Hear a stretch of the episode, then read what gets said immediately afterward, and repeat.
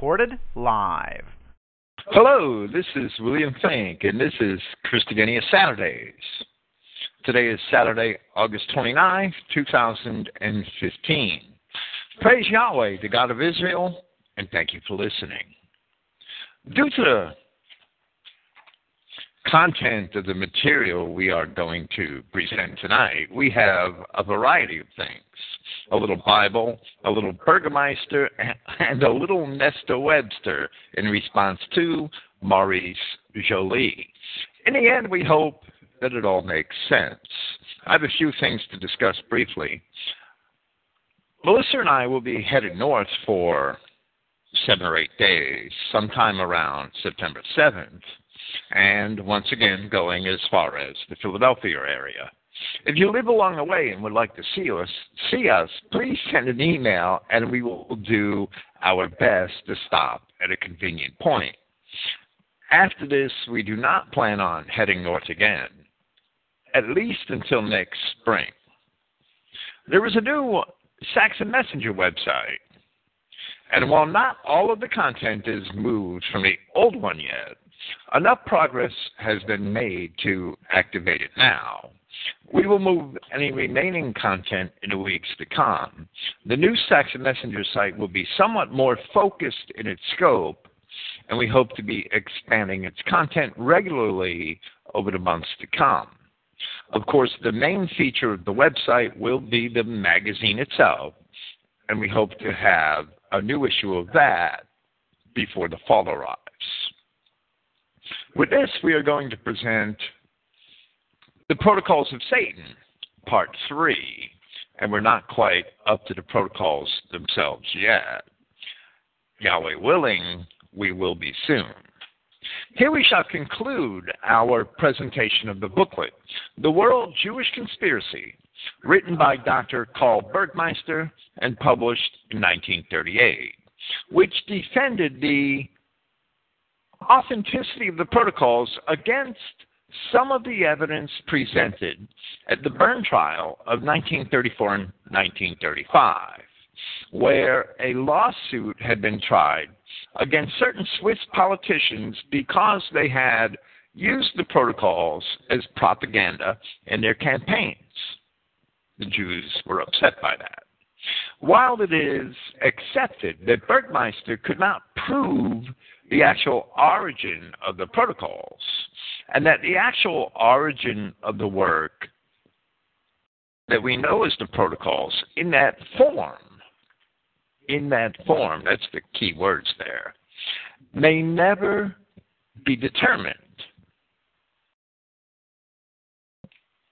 He did indeed prove that the early attempts by Jews to discredit them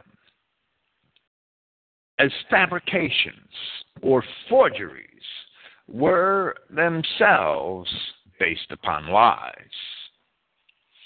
Before beginning, I am going to take a short digression to discuss the word forgery. I often hear the argument concerning the protocols that since a forgery is a copy of an original, the Jews prove that the protocols are authentic by calling them a forgery.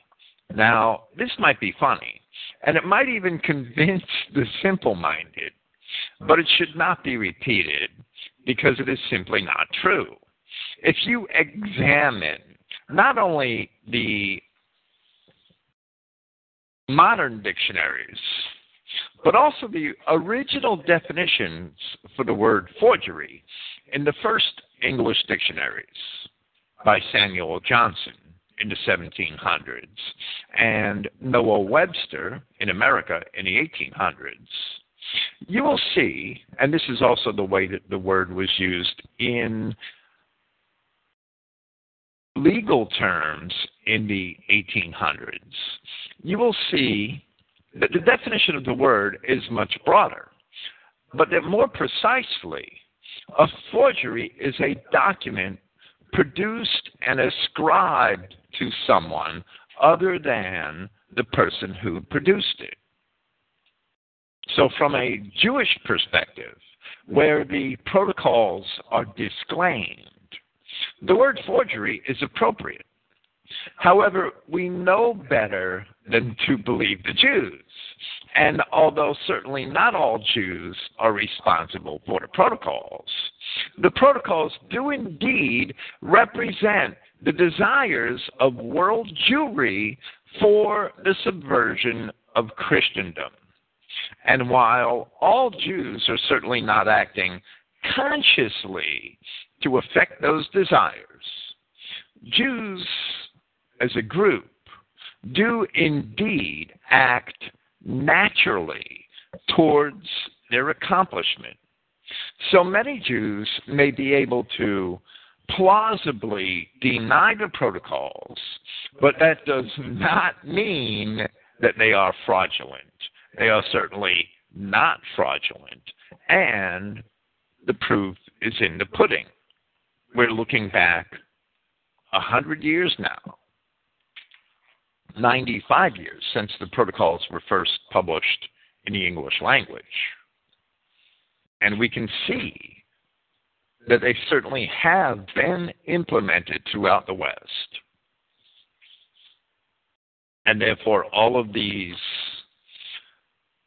early men and women who attempted to sound the alarm a hundred years ago or thereabouts, they were certainly correct to do so.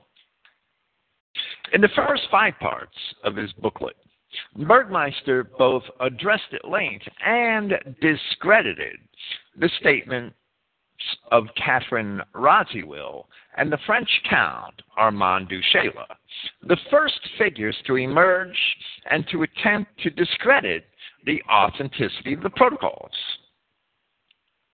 They both had French and Russian connections, and therefore they both appeared to have credibility, while they also both turned out to be obvious frauds. We believe that this very circumstance, that the first witnesses against the authenticity of the protocol set forth by the Jews had turned out to be liars and frauds, is in itself a monument to the authenticity of the protocols. They began to be discredited as soon as they appeared in the West.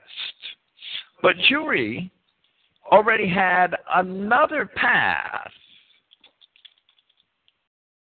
by which to reach their object- objective to cloud the issue, which was the sudden discovery in Istanbul of the dialogue in hell between Machiavelli and Montesquieu by the English journalist Philip Graves, who promptly noticed, as soon as he allegedly discovered this book, promptly noticed the similarities between that writing by Maurice Joly and the protocols.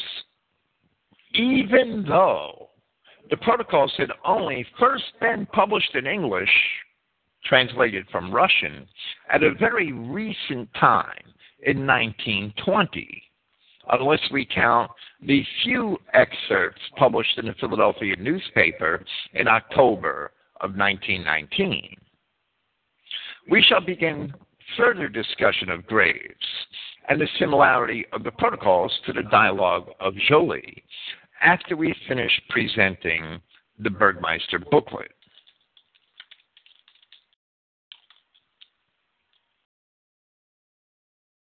In this respect, the Jews are most adept that through their control of so much of the media, they can raise great clouds of dust by which to obscure the truth about anything.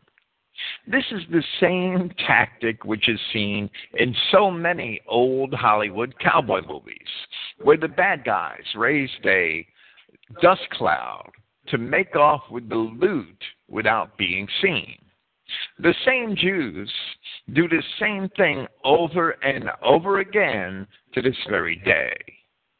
When something happens, they come out with a hundred different conspiracy theories, a hundred different news stories, a hundred different accounts.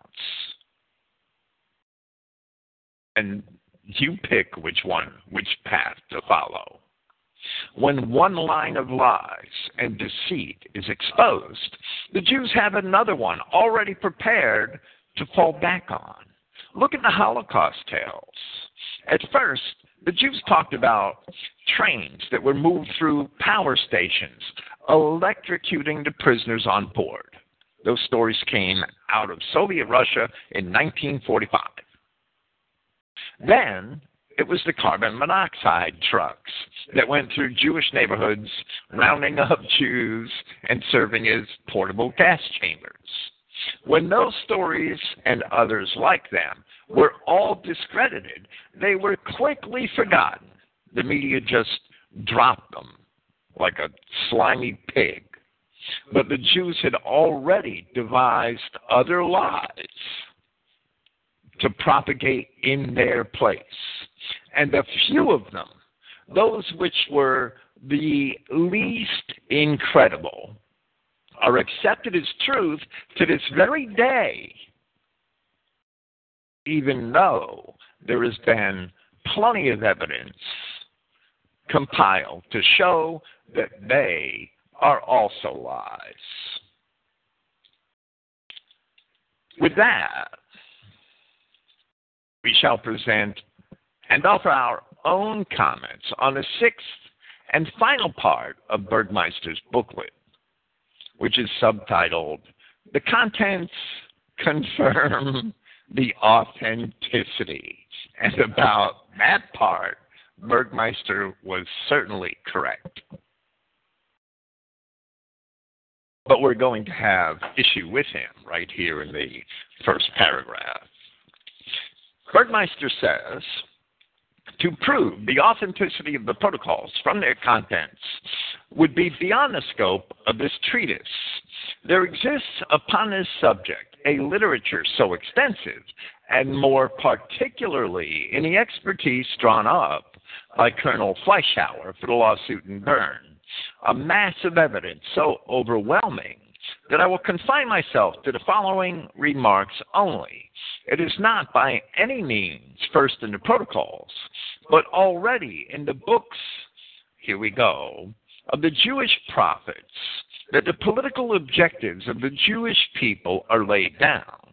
Isaiah, in particular, in chapters 40 to 60, promises quite undisguisedly world domination to the chosen people. The same thing exactly is the aim of the protocols, which may be said to differ only in the sense that they are a modern strategic plan drawn up in a manner more suited to present day conditions.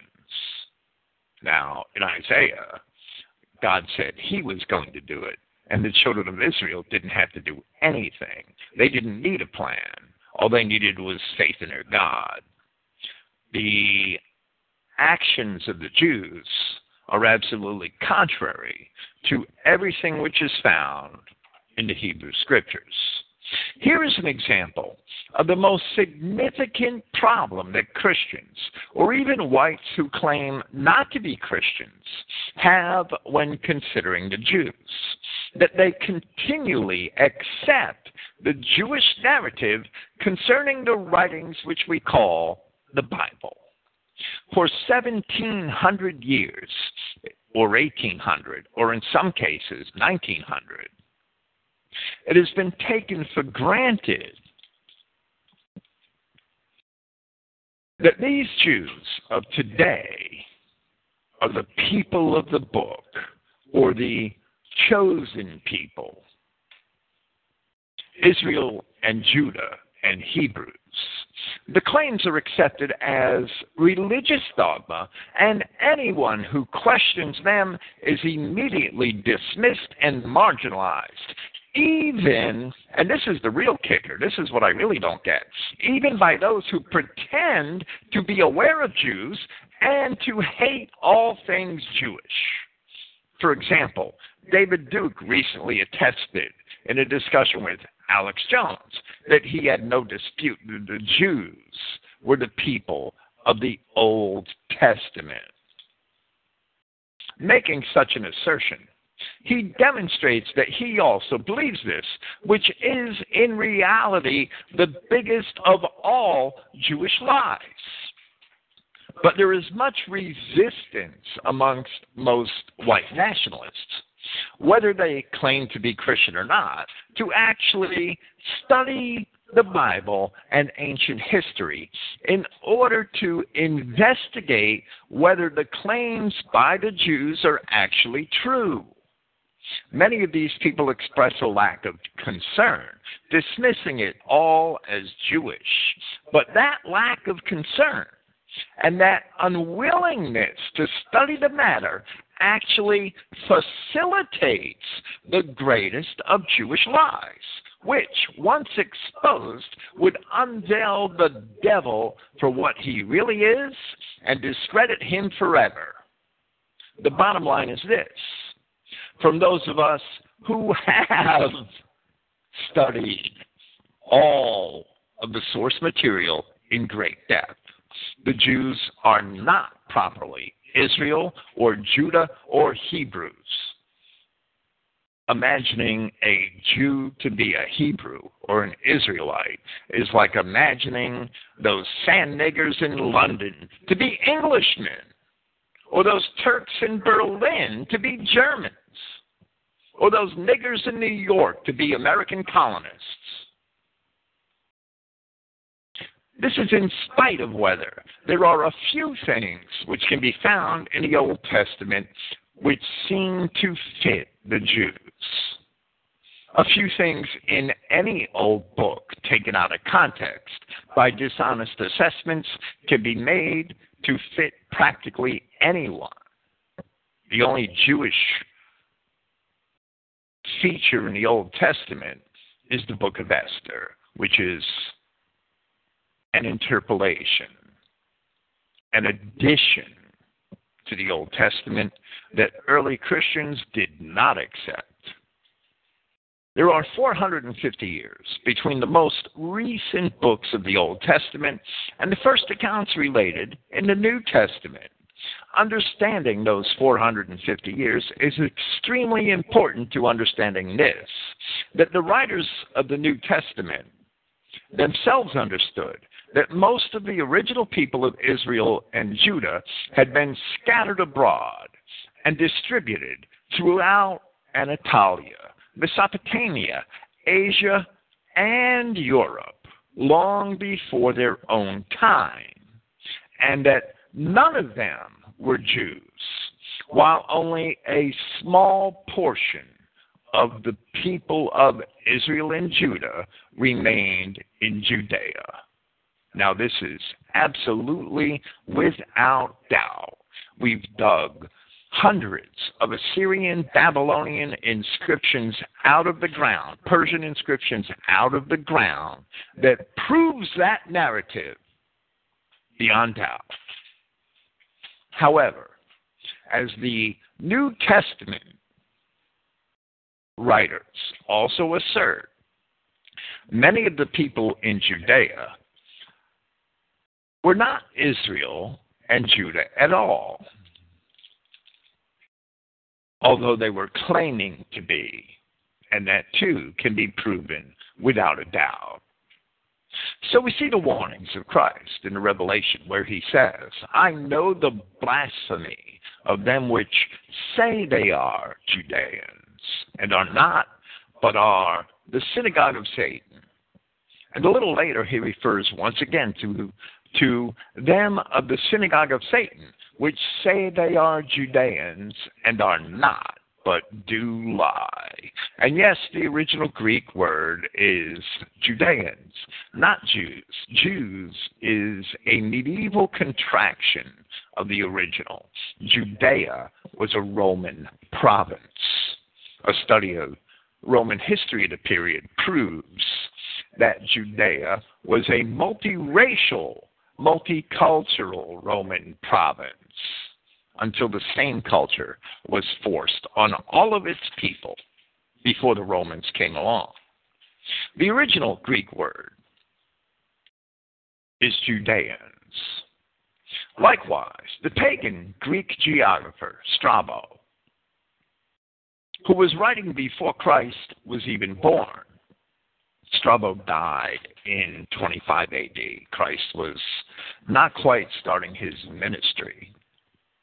Strabo had said in Book 16 of his geography that the Edomians were mixed up with the Judeans. That can be checked out right online at the LacusCurtius website or, or archive.org. And that they shared in the same customs with them. The Judean historian Flavius Josephus explains how this had happened. Strabo doesn't explain it, he only attests it. And the Greek, the, the writers of the New Testament and the prophets of the Old Testament also attest that the Judeans of the time of Christ were indeed these Edomites or Edomians, the eternal enemies of the original Israelites. It is these from whom we have the Jews of today. For this reason, we have called our ongoing series presenting the protocols here the protocols of Satan. The Jews collectively are indeed Satan. We can confirm the truth of these assertions beyond all reasonable doubt through the materials which we have mentioned we're going to believe the contemporary accounts of the historians and the writers of the New Testament, or we could believe the lies of the Jews today. Which do you prefer? This is why Jewry had persecuted Christianity and also instigated the pagan Romans to persecute Christianity for 300 years, and that too is recorded in ancient documents. Imagine the world today and how these people who call themselves Jews have infiltrated every nation and now identify themselves with every nation which they have infiltrated. So we have Jews who claim to be Americans or Germans or Englishmen or even Irishmen. Yet, in the end, they are always treacherous Jews. Why do those who understand this take it for granted that the Jews are the people of the Bible? They actually also take it for granted that these people known as Jews have done this infiltrating only recently. That is a failure on their part. In truth, the people known as Jews are not Judah or Israel at all and they have been infiltrating and subverting every ancient kingdom and empire. They did it to Egypt, they did it to Assyria, they did it to Sumer. For as long as we have had kingdoms and empires,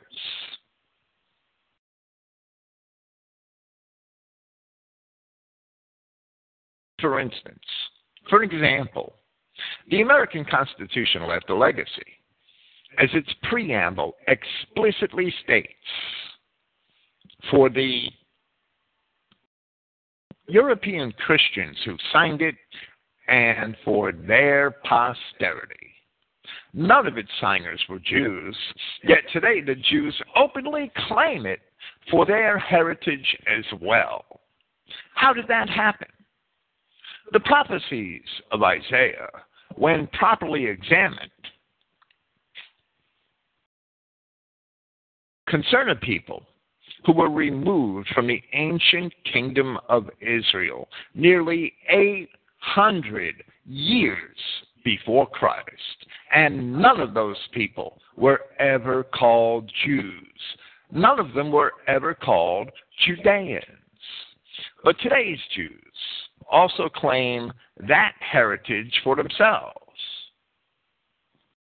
Whites who continue to believe those lies concerning the Bible and the Jews will die in their ignorance, and they are of no real use to our race. You are facilitating the Jews, accepting their lies. Bergmeister's next conclusion is valid, but the Jews really get their religion from the Talmud and not from the Bible. And in the Bible, there's no mention of the Talmud. That's because they are not the true people of the Bible. They claim the one, but they practice and keep the other. And the Talmud is 100% the antithesis to the Bible. Everything the Bible forbids, the Talmud permits. Every perversion that's odious to the Aryan soul, the Talmud encourages. Bergmeister says, countless statements from rabbinical sources and by Jewish politicians documentarily attested, agree in astonishing fashion with the general lines of the protocols. And that's absolutely true. He goes on to say, the following fact, moreover, cannot be refuted, namely, that the political occurrences of the present day, 1938, taking place as they do under the influence of Jewish Freemasonry, are developing in exact accordance with the lines laid down in the protocols, and that more particularly in Soviet Russia, under the leadership of Jewry, the protocols have already become an accomplished fact. It is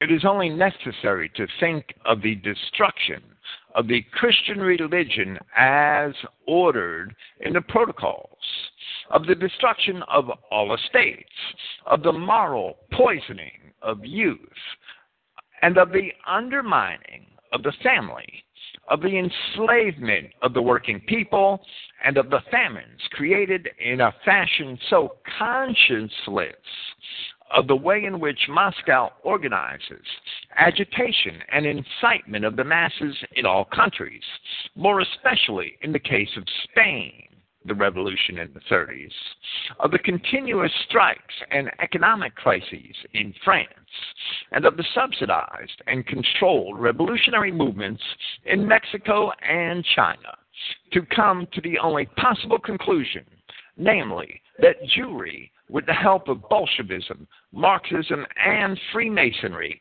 is undeviatingly carrying out what is prescribed in the protocols in order to obtain for the Jewish people that world domination which is promised to them by their God, Jehovah.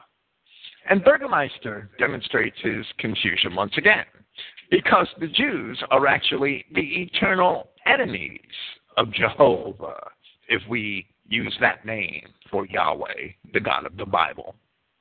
Only a Christian could understand that the same Isaiah, who so many times prophesied of Christ, and whom Christ had so often quoted, Isaiah is the second most popular book in the quotes of Christ, would not in turn offer any blessings to the eternal enemies of that same Christ.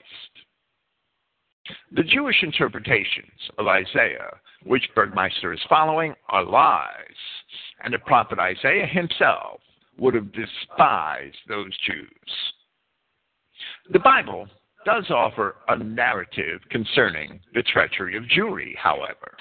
This is summarized in the Revelation where it says that Satan shall be loosed out of his prison when the Jews broke free and were emancipated in Europe, and shall go out to deceive the nations which are in the four quarters of the earth, Gog and Magog, to gather them together to battle, the number of whom is as the sand of the sea.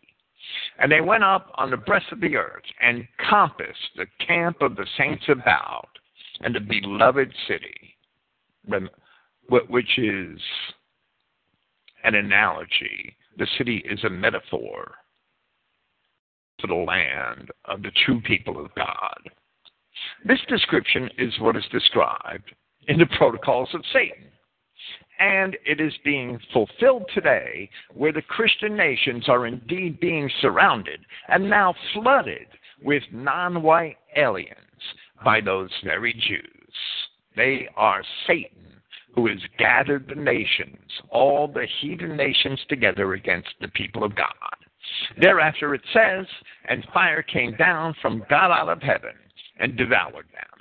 And Isaiah describes that, where he wrote in his prophecy that in that day Jehovah, with his soaring great and strong sword, shall punish Leviathan, the piercing serpent, even Leviathan, that crooked serpent, and he shall slay the dragon that is in the sea.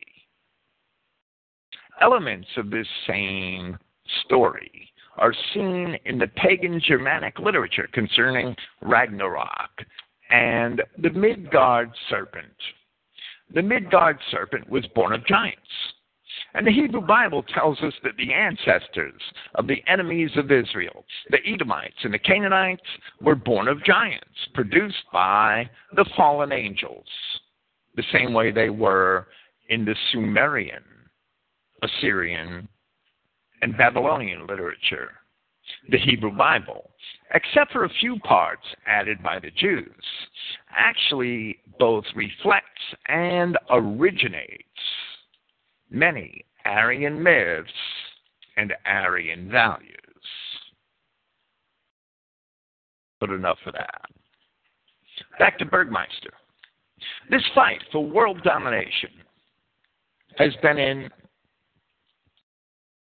full swing ever since Italian fascism put an end to the destructive activities of Freemasonry, that most dangerous of all Jewish secret societies. And since Germany has declared openly that it is the Jew and the Jew alone who is the driving force behind the destruction of political order among the different peoples. In complete accordance with the sense of Protocol 7, the dogs of war are about to be let loose against those states who desire to free themselves from the Jewish reign of terror. States such as Germany, Italy, Spain, Portugal, and Poland.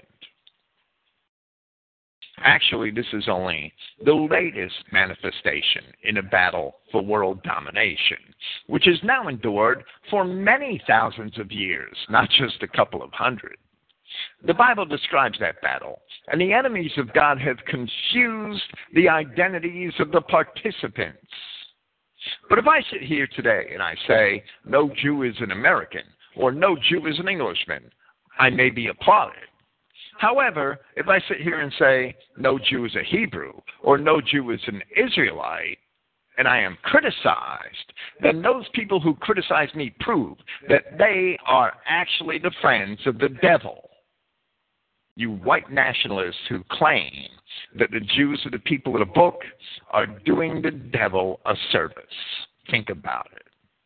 They are infiltrators now, they were infiltrators then. We don't learn from history. They infiltrated and destroyed many white nations, empires, and kingdoms long before the time of Christ and they're still doing it today because we don't get it. Bergmeister continues by saying, on the above subject, the following forms an interesting extract from the Revue Internationale of Secret Societies from April 1st, 1937. Now, I went looking for this publication and I couldn't find it. I did find references to this periodical, and I found references to other issues of this periodical in articles not related to the protocols, even in academic articles. So there is no doubt that this periodical existed. I just can't find copies of it online. If I did, I'm sure it would be in French and be useless to me. Bergmeister quotes from the International Review of Secret Societies, and he says, A new war in defense of democracy and of alleged law is being prepared in all haste. An alliance of all the Jewish groups is already complete. It bears the official title of the alliance of the three great democracies the English, the American, and the French. Israel requires a new world war, and soon Israel, really the Jews, is positively of the opinion that time is getting short. To them, their world war is a necessity in order that, in the name of indivisible peace, all that portion of mankind who wish to cast off the Jewish yoke may be laid low. Somewhere on the, um, I just thought of this, somewhere on the Mein Kampf project at Christogenea is a, um, a page from an old Time magazine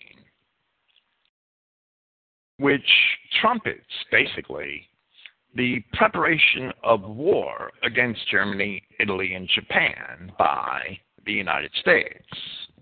Now, the United States, of course, didn't enter the war until December 1941, but that magazine is dated for 1938. Here, the International Review of Secret Societies was writing about it in April of 1937. The First World War was billed by the Jewish media as the war to end all wars. And in America, in 1917, the American president, the whore, the American Nero, Woodrow Wilson, went before a joint session of Congress on April 2nd to seek a declaration of war against Germany in order that the world would be made safe for democracy. This was in spite of the fact that up to this point in American history, in American policy, democracy was generally and correctly seen as a subversive political philosophy by the guardians of the republic. There were warnings about democracy in U.S. Army manuals up until the beginning of the 1900s. However, Wilson was a tool in the hands of those same Jews. The Italians were on the side of the British and French in the First War, and the rise of fascism to counter Jewish domination through democracy was unforeseen.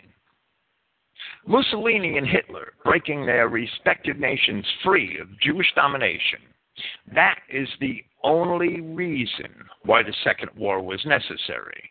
And the Germans and Italians, and here even French language periodicals, knew that it was coming. That it happened just as it is written here in this International Review of Secret Societies. And this Bergmeister was writing in 1938, a year, at least a year before Germany was forced to war, demonstrates that Bergmeister was indeed correct. He continues speaking about America, Britain, and France, and he says, It is just the three countries above mentioned who today are completely under Jewish Masonic control. Practically every member of their respective governments is a Freemason. In their case, also, in all key positions, men of Jewish origin are to be found, or persons who, either as a result of marriage or a financial obligation, are open to Jewish influence. Now, in France, Leon Blum, a Jew, was the prime minister before the war. In America, of course, it was Franklin Roosevelt, who had more Jews in his government than had ever been in any American government. I will, in general, refrain from mentioning names. I should like, however, to point to one man only, in regard to whom Jewry are always proclaiming that he is not a Jew and that's a lie, namely Stalin. But Stalin, in point of fact, is married to a Jewess, and his all powerful Secretary of State is his brother in law, Kaganovich. Only statesmen completely blind fail to recognize that the fate of the peoples entrusted to their charge no longer depends upon themselves, and that they will most certainly bring their peoples under the Jewish Bolshevist Jewish Bolshevist yoke if they do not first of all unite to fight the Jewish world danger. It is neither from Germany, Italy, nor Japan that danger threatens, but solely and only from the direction of Jewry, who declared war against Germany in 1933, who in every country play a pretendedly patriotic role, but at the same time, by means of their international press, incite one country against the other in complete accordance with the directions of Protocol 7. And he goes on to quote Protocol 7. And he says, throughout all of Europe, and by means of relations with Europe, in other continents also, we must create ferments discords, and hostility, we must compel the governments of the Goyim to take action in the direction favored by our widely conceived plan, already approaching the desired consummation, by what we shall represent as public opinion, secretly prompted by us through means of that so called great power, the press which, with few exceptions that may be disregarded, is already entirely in our hands. That was hundred whatever, 120, 130 years ago. And reading contemporary German documents of the time, such as Wilhelm Marr, who was a German journalist, it was not an empty boast. Of course, we shall discuss these things as we present the protocols themselves. However, the truth of Bergmeister's assertions cannot be questioned by any rational man in this aspect. He continues The plan of Jewry, as developed in the protocols, becomes from year to year more clear and more terrible. Whoever still persists in refusing to recognize it is either seriously incapable or else guilty of a crime against his own people. You know, a lot of Americans don't realize to what extent the Communist Manifesto and the protocols have been implemented here in America. Read the Communist Manifesto. We are a communist nation, but because it was done over so long a time, so incrementally, in small steps. In many aspects, we never noticed it. We've accepted communism. Today, we accept communism as freedom. And because we do not study even our own history, and especially local history, local history is a lot more important to study than national and international history in many aspects. We don't study local history. And because of that, we don't know how our ancestors had it 200 years ago. So we can't see the communist beast that we live under. It's incredible, but it's true. The plan of Jewry, as developed in the protocols, becomes from year to year more clear and more terrible. Whoever still persists in refusing to recognize it is either seriously incapable or else guilty of a crime against his own people. Every American is guilty of that crime. And once again, I will take as my authority a Jew who unconditionally stands for the authenticity of the protocols and who asserts that Jewish mentality alone could draw up a program like that of the protocols, so that if only on these grounds it is not possible to doubt the authenticity of the document. The authority referred to is the late Arthur Trebitsch, author of German Spirit or Judaism, published in 1921 on page 74 of which we fi- find the following. Anybody, this is the quote from a Jew. I guess Bergmeister just loves quoting Jews. Please don't start quoting Jeff Rense or Nathanael Kapner or any of those clowns, Henry Makow. Wow. Even when they agree with us, they're proving to us or, or they're attempting to convince us that there are good Jews. And in truth, there is not one good Jew. Every Jew is a devil. One Jewish gene, and you're a devil. That's the way it is. That's just the truth. Anybody, quoting Arthur Trebitsch, anybody who, like the author, has long since realized, seen, and heard with ominous dread all the thoughts, aims, and intentions derived from the entirety of our economic, political, and intellectual life, and expressed in those secret documents, can with absolute confidence assert that they present the most genuine and unalloyed expression of that versatile spirit which is striving towards world domination, and that an Aryan mind however far it might have been driven along the road of forgery and calumny by anti Semitic rancor, could never, under any circumstances, have devised these methods of action, these underhand expedients, and these swindles as a whole. And in, in, in, in the area that he writes, German spirit or Judaism.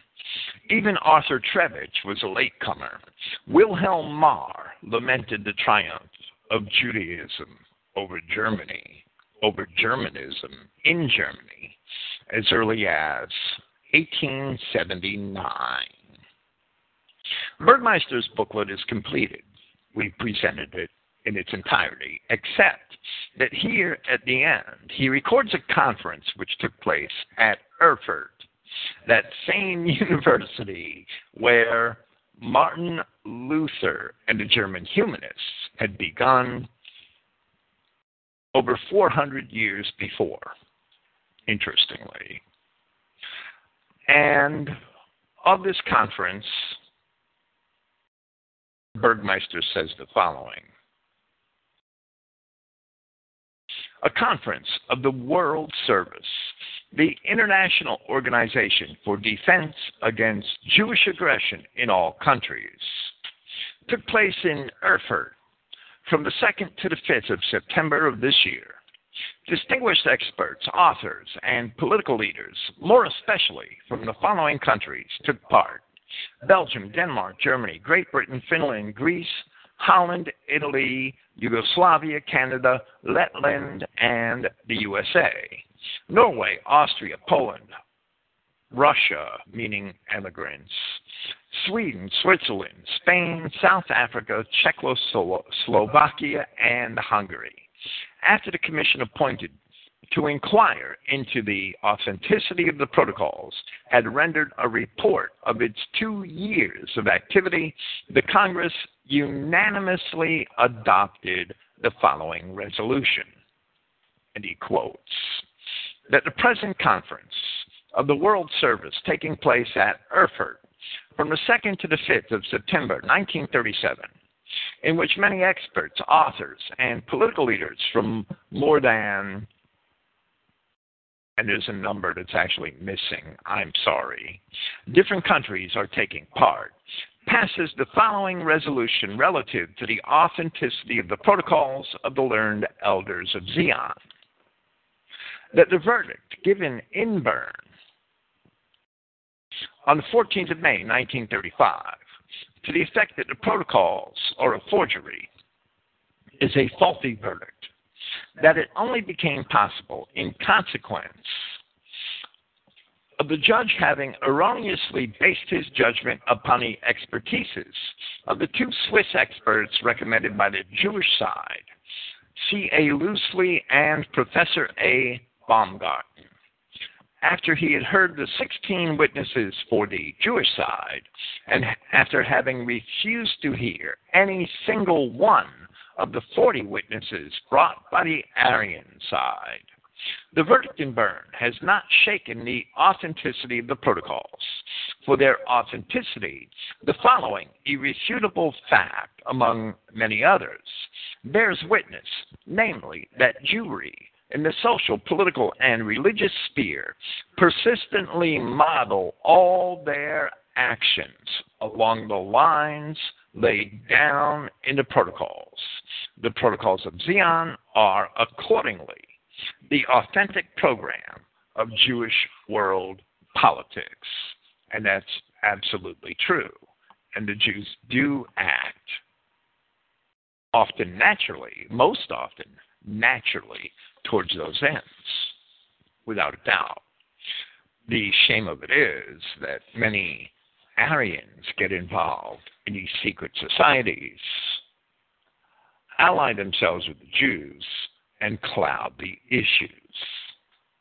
Of course, this conference had taken place under the auspices of the National Socialists.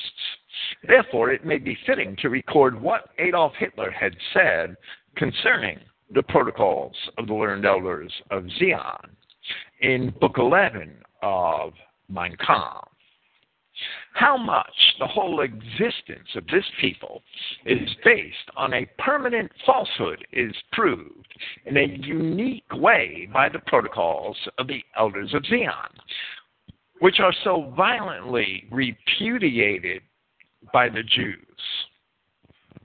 With groans and moans, the Frankfurter Zeitung repeats again and again that these are forgeries this alone is evidence in favor of their authenticity. What many Jews unconsciously wish to do here is clearly set forth. The Jews do this out of their nature. They're not all their rabbis might be conscious about their, their their plans and their endeavors, but most Jews just do it out of their nature. They go along with it out of their nature or out of the instructions they get in their synagogues. However, and this is most interesting, most Jews never attend a synagogue. Most Jews are atheist Jews or, or simply non synagogue synagogue going Jews, the same way most Christians are basically non church going, but will still tell you they're Christians. Of course, Jews are a lot more cohesive in the racial aspect of their being than Aryans are, which is their biggest advantage. But most Jews just do this naturally. Jews will go into the voting booth and vote for a nigger or, or vote for um, the, the legality of homosexuality or to legalize divorce or to legalize any form of feminism. Anything that subverts Christian society, Jews do naturally when they're not doing it consciously and Adolf Hitler clearly agreed with that. It is not necessary to ask out of what Jewish brain, back to Adolf Hitler, right, these revelations sprang. But what is of vital interest is that they disclose, with an almost terrifying precision, the mentality and methods of action characteristic of the Jewish people. And these writings expound in all their various directions the final aims towards which the Jews are striving. The study of real happenings, however, is the best way of judging the authenticity of those documents. If the historical developments which had taken place within the last few centuries be studied in the light of this book, meaning the protocols, we shall understand why the Jewish press incessantly repudiates and denounces it. For the Jewish peril will be stamped out the moment the general public comes into possession of that book and understands it. And if Hitler could only see us today, he would marvel at the depth of our stupidity as all of the protocols have been accomplished, and collectively we still do not see the Jewish peril. Now we shall move on from Dr. Bergmeister to discuss other aspects of the story protocols. As we had explained here last week, we were somewhat disappointed that in his booklet, Bergmeister did not sufficiently address the contents of an article written by the Jewish, I'm sorry, by the English journalist Philip Graves in August of 1921, some six months after the claims of Radziwill and du Chayla were first set forth by the Jews. Graves had written the protocols, which he rather consistently refers to as the Geneva Dialogues, had been composed with the aid of the dialogue in hell between Machiavelli and Montesquieu, a book written by the French lawyer Maurice Joly, the first edition of which appeared in Brussels in 1864, and the second in 1868. Therefore, here we shall endeavor to discuss the Graves articles and the infamous dialogue of Maurice Joly in relation to the protocols. We hope to do this from several sources, although we have facsimiles of the original copies of each of these works, the articles by Philip Graves and the book by Joly.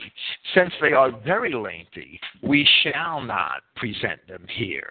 The three part Graves article by itself is nearly as long as the Bergmeister booklet, and Joly's dialogue is about 345 rather short pages of French, which I cannot read, but even if I had a translation, that would be a pretty lengthy read.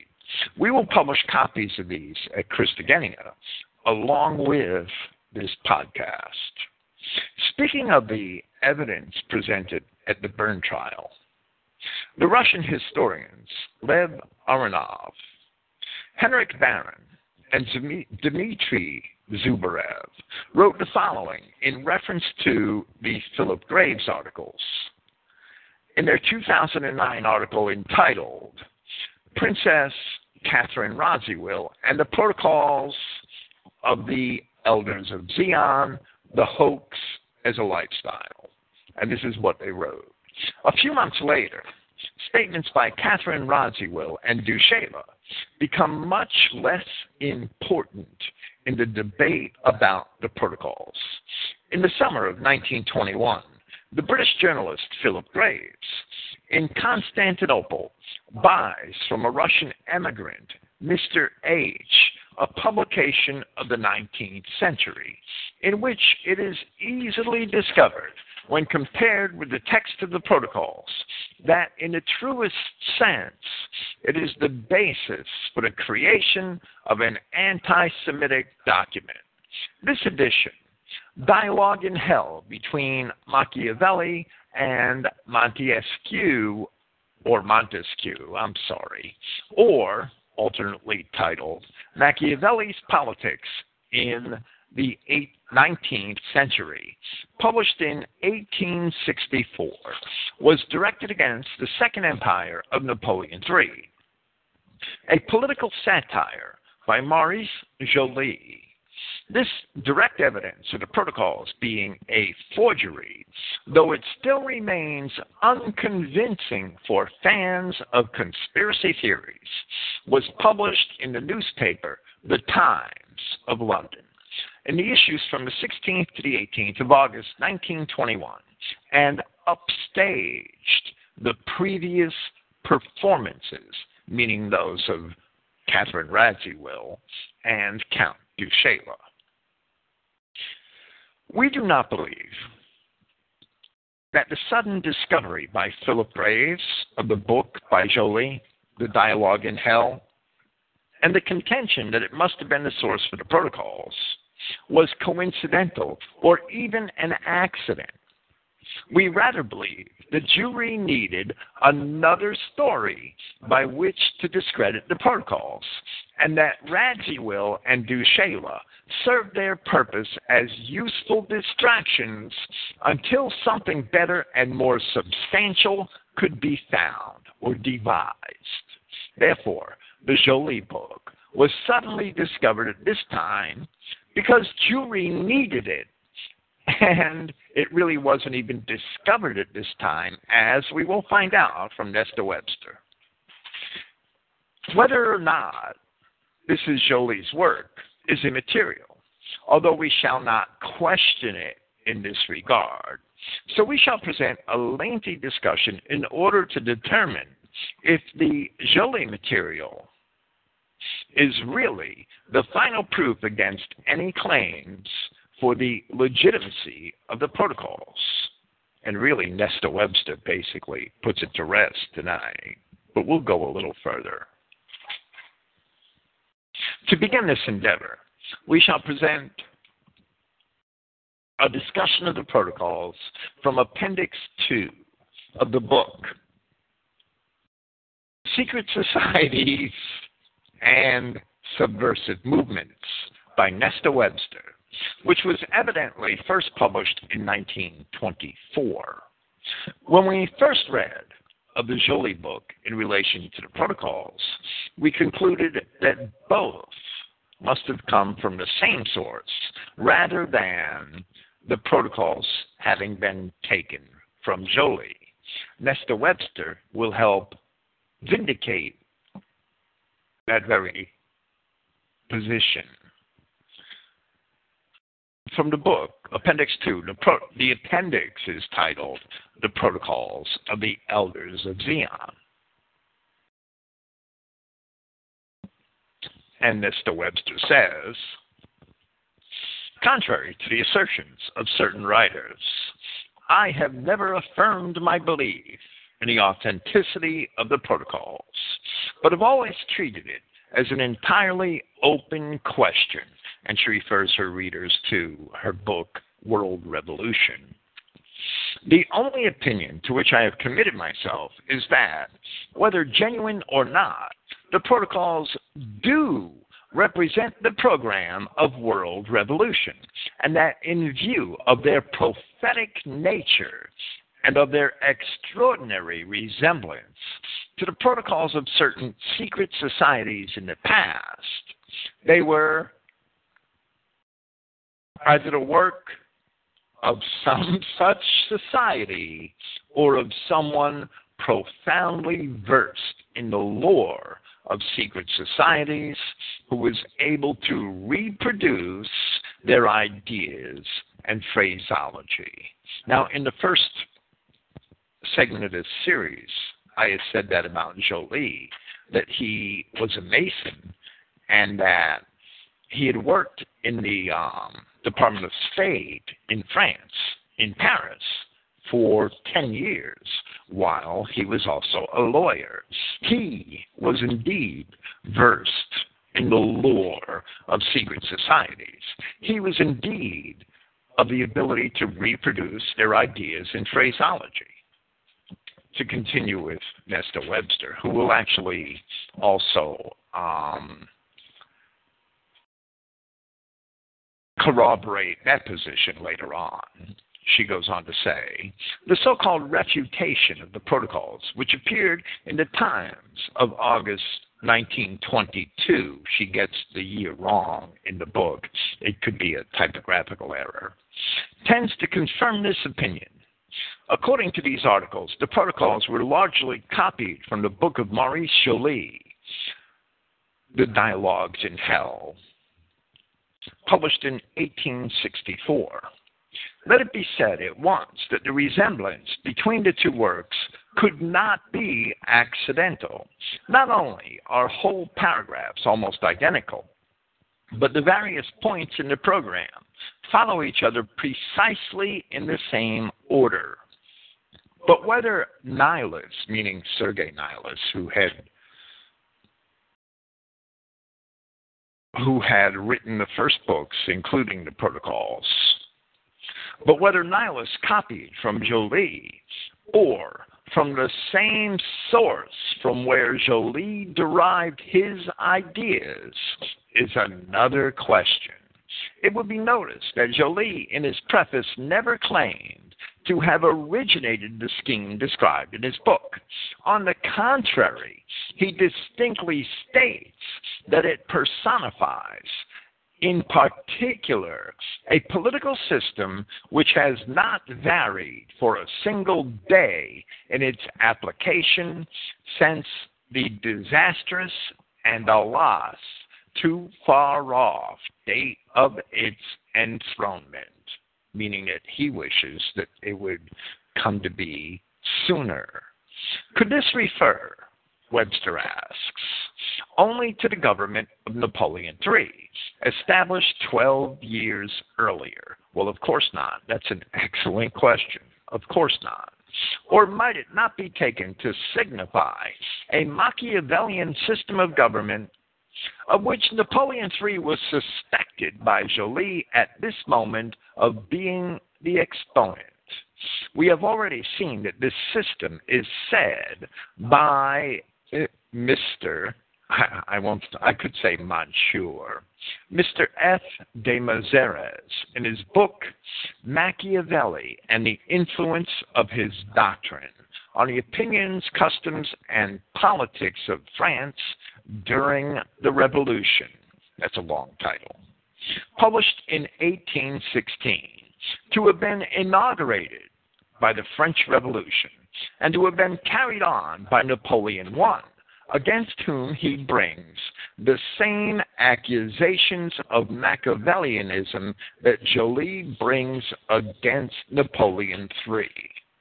The author of The Prince, he writes, was always his guide. And he goes on to describe the parrot cries placed in the mouths of the people. Sounds like today's people after they watch CNN the hired writers, salaried newspapers, mercenary poets, today's country western musicians, and corrupt ministers employed to mislead our vanity methodically. All this being carried on by the scholars of Machiavelli under the orders of his cleverest disciple. We have already traced the course of these methods from the Illuminati onwards. Now, precisely at the moment when Joly published his Dialogues in Hell, the secret societies were particularly active. And since by this date a number of Jews had penetrated into their ranks, a whole crop of literary efforts directed against Jews and secret societies marked the decade. Eckert, with his work on Freemasonry in 1852 had given the incentive.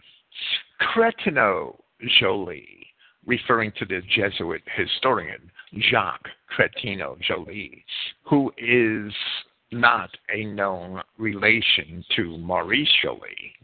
Cretineau Joly followed in 1859 with a book the Roman Catholic Church in front of the revolution, reproducing the documents of the Haute Vente Romaine, which is a secret society which existed from 1814 through 1848.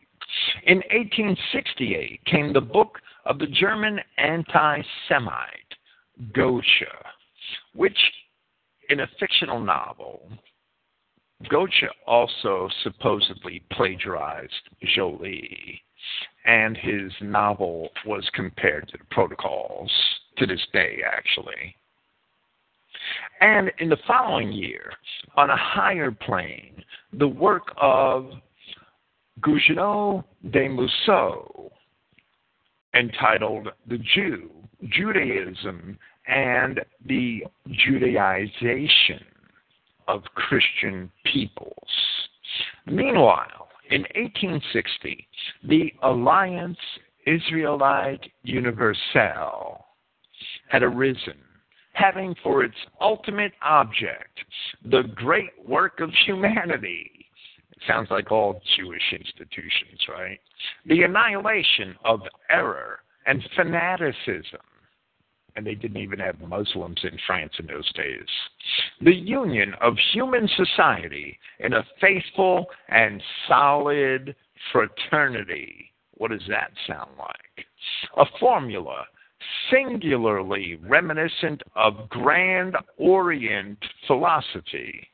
In 1864, Karl Marx obtained control of the two year old International Working Men's Association, the Internationale, by which a number of secret societies became absorbed. And in the same year, Bakunin followed, founded his Alliance Social Democratique on the exact lines of Weishaupt's Illuminism. And in 1869, he wrote his Polemic Against the Jews, mainly directed against the Jews of the Internationale.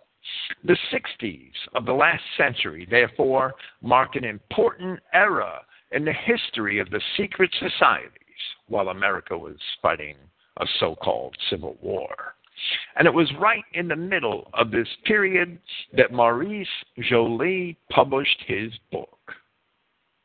Now, the Jewish Virtual Library says of the Alliance Israelite Universelle that it was, quote unquote, the first modern international Jewish organization founded in 1860, centered in Paris.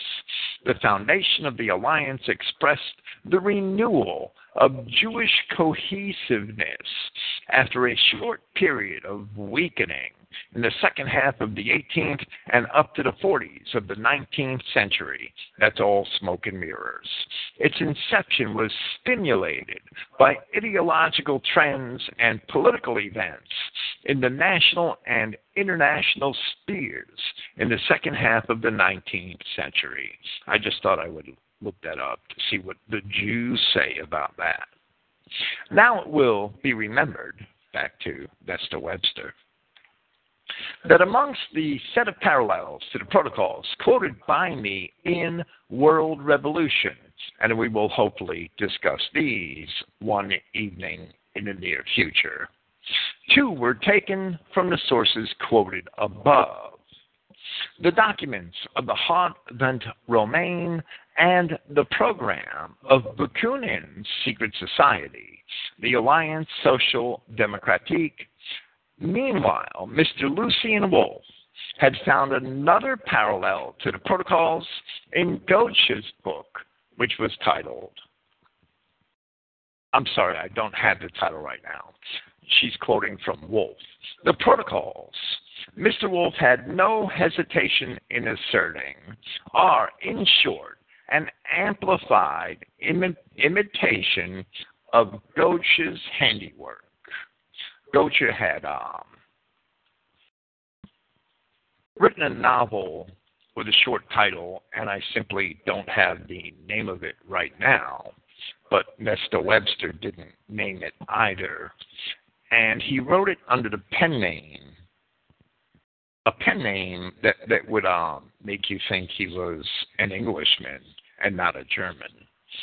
And the novel supposedly expressed a lot of the um, same goals and objectives found in the Protocols of Zion. And he or she is saying that this Mr. Wolf had found in Goedsche's book a parallel, meaning basically another plagiarism, another similar statement or, or exact statement, exactly similar statement, I should say, to something that Goedsche wrote in his book, To the Protocols. The um, mainstream sources, speaking of Goedsche's book, claim that he is also plagiarizing Joly. Nesta Webster is refuting that because she's going to show that there are many statements similar to the things that Joly said and that are found in the protocols, which are found in a lot of these writings of the various secret societies of this period.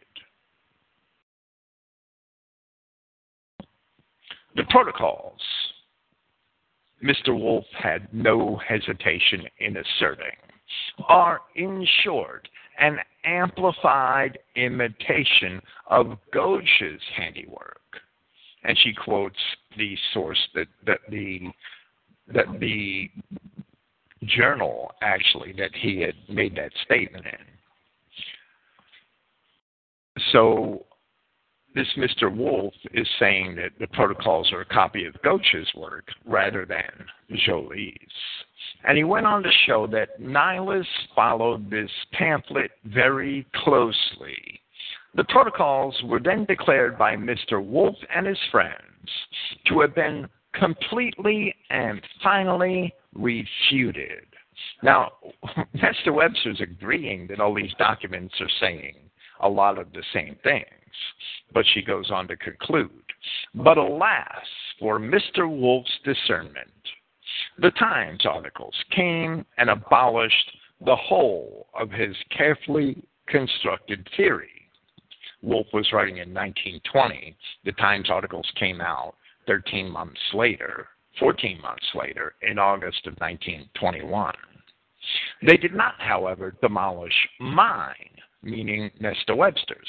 On the contrary, they supplied another and a very curious link in the chain of evidence. For it is not remarkable that one of the sets of parallels quoted by me appeared in the same year as Joly's book, 1864, and that within the space of nine years, no less than four parallels to the protocols should have been discovered. Let's recapitulate the events of this decade in the form of a table, and the proximity of the dates will be then be more apparent. 1859. Cretineau Joly's book published containing documents of the secret society, Haute Vente Romaine, and in her book, in her earlier book, Nesta Webster in World Revolution had pointed out the protocols and the similarities of the protocols with the similarities of some of those documents of the Haute Vente Romaine. 1860, the Alliance Israelite Universelle was founded. 1864, the First Internationale was taken over by Karl Marx. 1864, the Alliance Sociale Democratique of Bakunin was founded, and in the literature of their society, in World Revolution, Nesta Webster pointed out further parallels with statements in the protocols. 1864, the same year, Maurice Joly's Dialogue in Hell is published. 1866, the first Congress of the Internationale at Geneva. 1868, Goedsche's Biarritz, that's the name of the book, Biarritz, parallels quoted by Mr. Lucien Wolf. So that's three books right there. Three books from or connected to secret societies, which had parallels with the protocols.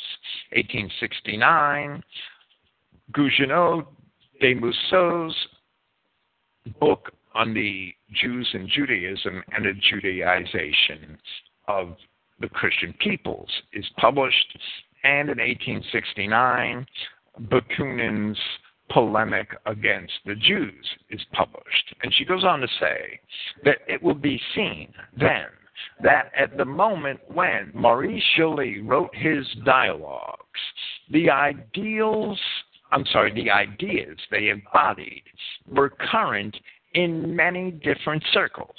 It is interesting, moreover, to notice that the authors of the last two works referred to above, the Catholic and Royalist, Gougenot de Mousseau, and the anarchist Bakunin, between whom it is impossible to imagine any connection, both in the same year denounced the growing power of the Jews, whom Bakunin described as the most formidable sect in Europe, and again asserted that a leakage of information had taken place in the secret societies.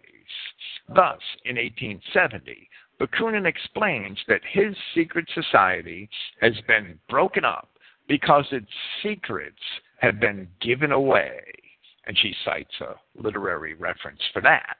And his colleague, Sergei Nechayev, has arrived at the conclusion that in order to found a serious and indestructible society, one must take for a basis the policy of Machiavelli.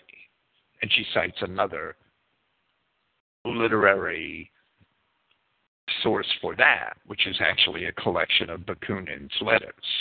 Meanwhile, Gougenot de Mousseau had related in the Jew Judaism and the Judaization of Christian peoples that in December 1865 he had received a letter from a German statesman saying, since the revolutionary recrudescence of 1848, I have had relations with a Jew who, from vanity, betrayed the secret of the secret societies with which he had been associated, and who warned me eight or ten days beforehand of all the revolutions which were about to break out at any point in Europe. I owe to him the unshakable conviction that all these movements of oppressed peoples, etc., are devised by a half dozen individuals who give their orders to the secret societies of all Europe. The ground is absolutely mined beneath our feet, and the Jews provide a large contingent of these miners. She said that these words were written in the year after Joly's Dialogues from Hell were published. It is further important to notice that Joly's work is dated from Geneva. The copy which I obtained, which I will post this evening, is actually noted that it's from Brussels, but that's okay. The meeting place for all the revolutionaries of Europe, including Bakunin, who was there in the same year, and where the first Congress of the Internationale, led by Karl Marx, was held two years later. Already the revolutionary camp was divided into warring factions, and the rivalry between Marx and Mazzini had been superseded by the struggle between Marx and Bakunin. And all these men were members of secret societies. It is by no means improbable, then, that Joly himself a revolutionary, should during his stay in Geneva have come into touch with the members of some secret organization who may have betrayed to him their own secrets or those of a rival organization they had reason to suspect of working under the cover of revolutionary doctrines for an ulterior end. And I've read in several sources that Joly was a Mason. I do not know that Nesta Webster knew or thought him to be a Mason. So, thus, the protocols of a secret society modeled on the lines of the Illuminati or the Haute Vente Romaine may have passed into his hands and had been utilized by him as an attack on Napoleon, who, owing to his known connection with the Carbonari, now the word Carbonari actually means charcoal burners, they were a group of secret revolutionary societies founded in Italy. Owing to his known connection with the Carbonari, might have appeared to Joly as the chief exponent of the Machiavellian art of duping, duping the people and using them as the lever to power, the typical method in America, which the secret societies had reduced to a system. This would explain Maurice Joly's mysterious reference to the political system, which has not varied for a single day in its application since the disastrous and alas, too far off date of its enthronement. Moreover, it would explain the resemblance between all the parallels to the protocols from the writings of the Illuminati and Mirabeau's project, project of revolution of 1789 onwards. For if the system had never varied, the code on which it was founded must have remained substantially the same. Further, if it had never varied up to the time when Joly wrote, why should it have varied since that date? The rules of lawn tennis drawn up in 1880 would probably bear a strong resemblance to those of 1920 and would also probably follow each other in the same sequence. The differences would occur where modern improvements had been added. Might not the same process of evolution have taken place between the dates at which the works of Joly, 1864, and Nilus, beginning in 1901, were published? I do not agree with the opinion of the Morning Post that the author of the protocols must have had the dialogues of Joly before him. It is possible, but not proven. Indeed, I find it difficult to imagine that anyone embarking on such an elaborate imposture should not have possessed the wit to avoid quoting passages verbatim without even troubling to arrange them in a different sequence from a book which might at any moment be produced as evidence against him. For contrary to the assertions of the times, the dialogues of Joly is by no means a rare book. Not only was it found to, found to be at the British Museum, but at the London Library. And recently, I, meaning Nesta Webster, was able to buy a copy for the modest sum of 15 francs. There was therefore every possibility of Nilus being suddenly confronted with the source of his plagiarism. Further, it is conceivable that a plagiarist so unskillful and so unimaginative would have been capable of improving on the original. For the protocols are a vast improvement on the dialogues of Joly. The most striking passages they contain are not to be found in the earlier work, nor, which is more remarkable, are several of the amazing prophecies concerning the future which time has realized, and that alone is proof that the protocols and Joly must have each come from the same source or similar sources rather than the protocols having been copied from Joly. They certainly were not copied from Joly. That's a Jewish lie which persists to this very day. And Webster goes on to say it is this later fact which presents the most insuperable obstacle to the Times solution of the problem the London Times being, and the articles by Philip Graves being the first to simply claim that the author of the protocols plagiarized Maurice Joly because of the striking similarity of some passages. Webster's saying that Joly's work does not include most passages of the protocols, and it does not include the most striking passages of the protocols, the most profound ones. She says, to sum up then, the protocols are either a mere plagiarism of Maurice Joly's work, in which cause, in which case, I'm sorry, the prophetic passages added by Nilus or another remain unexplained, or they are a revised edition of the plan communicated to Joly in 1864, brought up to date and supplemented so as to suit modern conditions by the continuers of the plot. And that's the truth.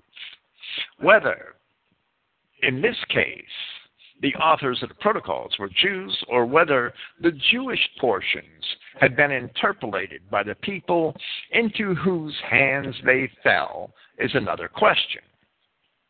And Webster is always too kind to the Jews. Here we must admit the absence of any direct evidence. An international circle of world revolutionaries working on the lines of the Illuminati of which the existence has already been indicated, offers a perfectly possible alternative to the learned elders of Zion. In any case, most of those international revolutionaries happen to be Jews. It would be easier, however, to absolve the Jews from all suspicion of complicity if they and their friends had adopted a more straightforward course from the time the protocols appeared meaning if they hadn't started lying through their teeth. When some years ago a work of the same kind was directed against the Jesuits, containing what purported to be a secret plan of revolution closely resembling the protocols, the Jesuits indulged in no objectives, invectives, I'm sorry, but made no appeal that the book should be burnt by the common hangman, resorted to no fantastic explanations, everything the Jews did with the protocols, but quietly pronounced the charge to be a fabrication, thus the matter ended.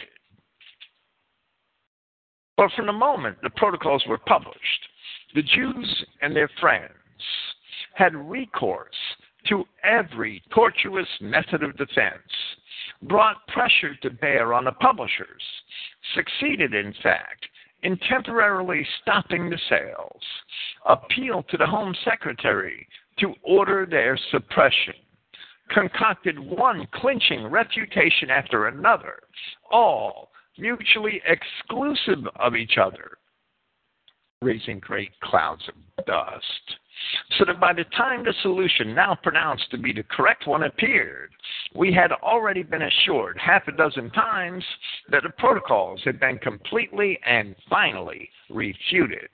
And when at last a really plausible explanation has been discovered, why was it not presented in a convincing manner? All that was necessary was to state that the origin of the protocols had been found in the work of Maurice Joly, giving parallels in support of this assertion. What need to envelope a good case in a web of obvious romance? Why all this parade of confidential sources of information? The pretense that Joly's book was so rare as to be almost unfindable when a search in the libraries would have proved the contrary. Why these allusions to Constantinople as the place to find the key to dark secrets, to the mysterious Mr. X, called Mr. H in another source, who does not wish his real name to be known, and to the anonymous ex officer of the Ochrana, and from whom, by mere chance, he bought the very copy of the dialogues used for the fabrication of the protocols by the Ochrana itself, although this fact was unknown to the officer in question.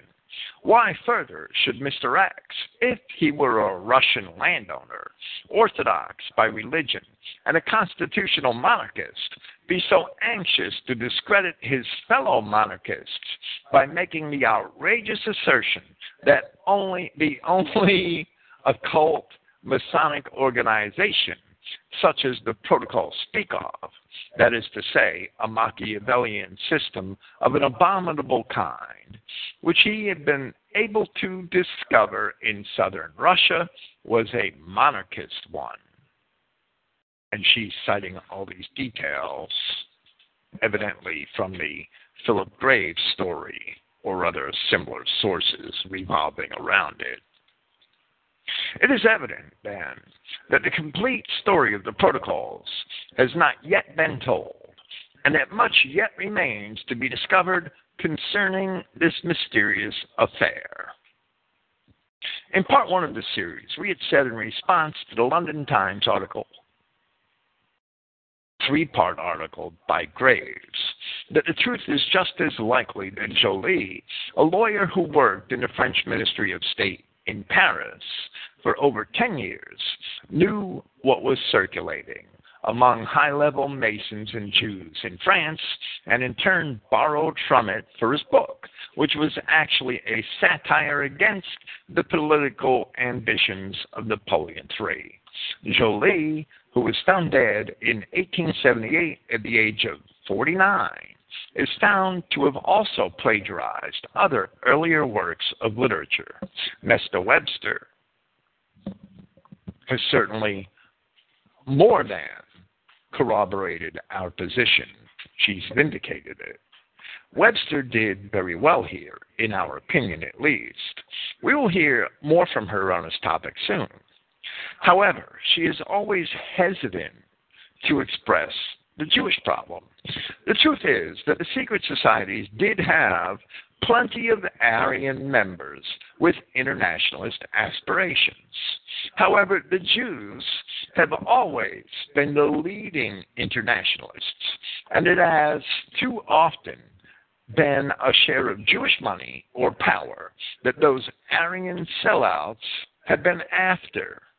The Jews created internationalism and sought out Aryans whom they could corrupt to get their way the Jews used the secret societies for the advancement of that agenda. They could not do it otherwise, as they continue using them today. The proof always lies in the results. We don't see it until it's a done deal. Thank you for listening. Praise Yahweh. I will be here tomorrow afternoon with Sven Longshanks English Traders, and William of Orange. Good night.